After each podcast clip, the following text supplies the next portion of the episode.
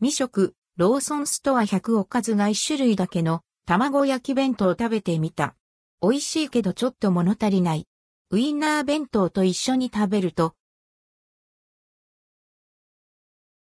未食、ローソンストア100、卵焼き弁当、ローソンストア100で11月16日に販売開始されたおかずが卵焼きだけの卵焼き弁当を実際に食べてみました。卵焼きのレベルはかなり高め。でも全体としてはちょっと物足りないお弁当でした。卵焼きがぎっしり一般的なお弁当では卵焼きは一つか二つ端っこの方に入っています。ところが卵焼き弁当では卵焼きはなんと8個。思う、存分、卵焼きを堪能できます。卵焼きの味は？ローソンストア100の公式発表にもある通り、卵焼きは確かに甘め。おかずというよりは、お弁当を食べ終わった後のデザートに良さそうな味付けです。でも、添付のだし醤油をかければ、一気にご飯のおかずに。ご飯にもだし醤油がかかり、より卵焼きとご飯の相性が高まります。でも、ちょっと物足りないさてさて、卵焼き弁当の卵焼きは確かに美味しいのですが、物足りなさも感じます。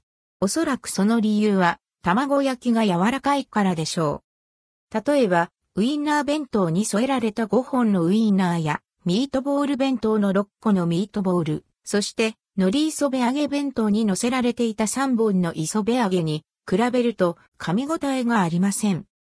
これは卵焼きという料理の持つ宿命なのかも？じゃあどうする？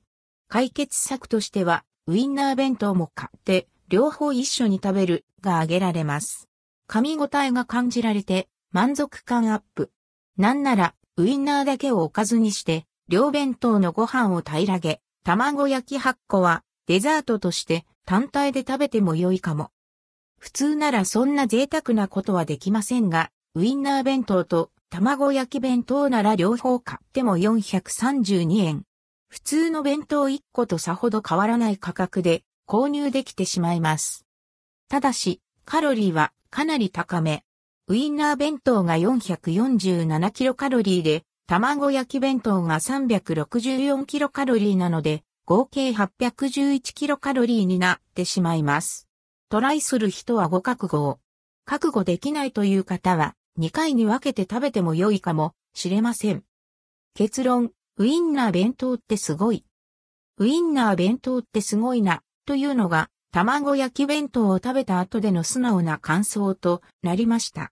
卵焼き弁当は、卵焼きも美味しく、見た目のインパクトも大きなお弁当なのですが、前日の通り物足りなさもどうしても他のおかずも食べたくなってしまって、一般的なお弁当っていろんなおかずが入っているから良いんだと気づかされてしまいます。ところが、ウインナー弁当はなぜかこれだけでも満足してしまうんですよね。これ、なかなかにすごいことだと思いました。近所にローソンストア100のある方、改めてもう一度ウインナー弁当を食べてみてください。216円でこれが買えるなら買わなきゃ、損ですよ。脱足、ケチャップかけてみた。だけ弁当シリーズの第5弾、チキンナゲット弁当や第1弾、ウインナー弁当にはケチャップがかかっています。